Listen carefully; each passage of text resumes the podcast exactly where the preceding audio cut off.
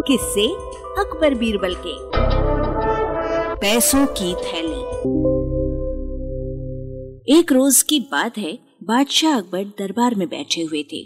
ठीक उसी समय एक तेली और एक कसाई आपस में लड़ते झगड़ते हुए आए। बीरबल ने पूछा, तुम दोनों में से शिकायत लेकर कौन आया है? इस पर तेली ने कहा, हुजूर, मैं वादी हूँ। कसाई ने कहा, मैं प्रतिवादी हूँ, हुजूर। बीरबल ने उन दोनों की लड़ाई का कारण पूछा इस पर तेली ने कहा, गरीब परवर, मैं अपनी दुकान पर बैठा हुआ हिसाब लिख रहा था कि इतने में इस कसाई ने मेरे पास आकर तेल मांगा। अपना सब काम छोड़कर मैंने इसे तेल दे दिया और फिर अपने काम में जुट गया। थोड़ी देर बाद देखता क्या हूँ कि पैसों की थैली नहीं है। मुझे इस कसाई पर शक हुआ, अतः मैं उसी वक्त दौड़ता हुआ इसके पास गया और इसके हाथ में वो थैली देखी। लेकिन जब मैंने इससे थैली मांगी तो इसने देने से इनकार कर दिया और कहा कि यह तो मेरी है। मैं बिल्कुल सच कह रहा हूँ, यदि इसमें जरा सा भी झूठ है तो ऊपर वाला साक्षी है, वो जानता है। अब आप इंसाफ करके मुझे मेरी थैली वापस दिलवा दीजिए, महाराज।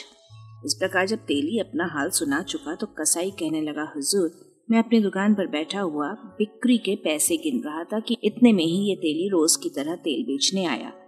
इसकी दुकान मेरी दुकान से चार पाँच घरों के फासले पर है। ये जिस वक्त मेरे पास आया, उस वक्त मेरे पैसों की थैली मेरे पास रखी हुई थी। इसके जाते ही मैंने देखा कि थैली नहीं मिली। मैंने दौड़कर इसे पकड़ लिया और इससे अपनी थैली वापस छीन ली। इतना कहने के बाद कसाई बोला, मैंने अपनी सारी सच्ची सच्ची बात कही है। यदि इसमें मैंने जरा सा भी झूठ बोला हो तो खुदा की कसम, हुजूर, आप ही हमारा इंसाफ करें।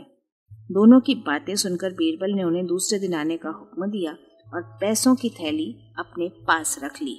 उनके जाने के बाद बीरबल ने उस थैली में से पैसे निकलवा कर धुलवाए तो उनमें तेल का अंश बिल्कुल भी नहीं दिखाई दिया, बल्कि एक प्रकार की बदबू आई, जिससे उन्हें विश्वास हो गया कि ये पैसे कसाई के हैं। अगले रोज ठीक समय पर कसाई और तेली दोनों आ गए। बीरबल ने उन्हें अपना फैसला सुना दिया तो तेली चीखने पुकारने लगा।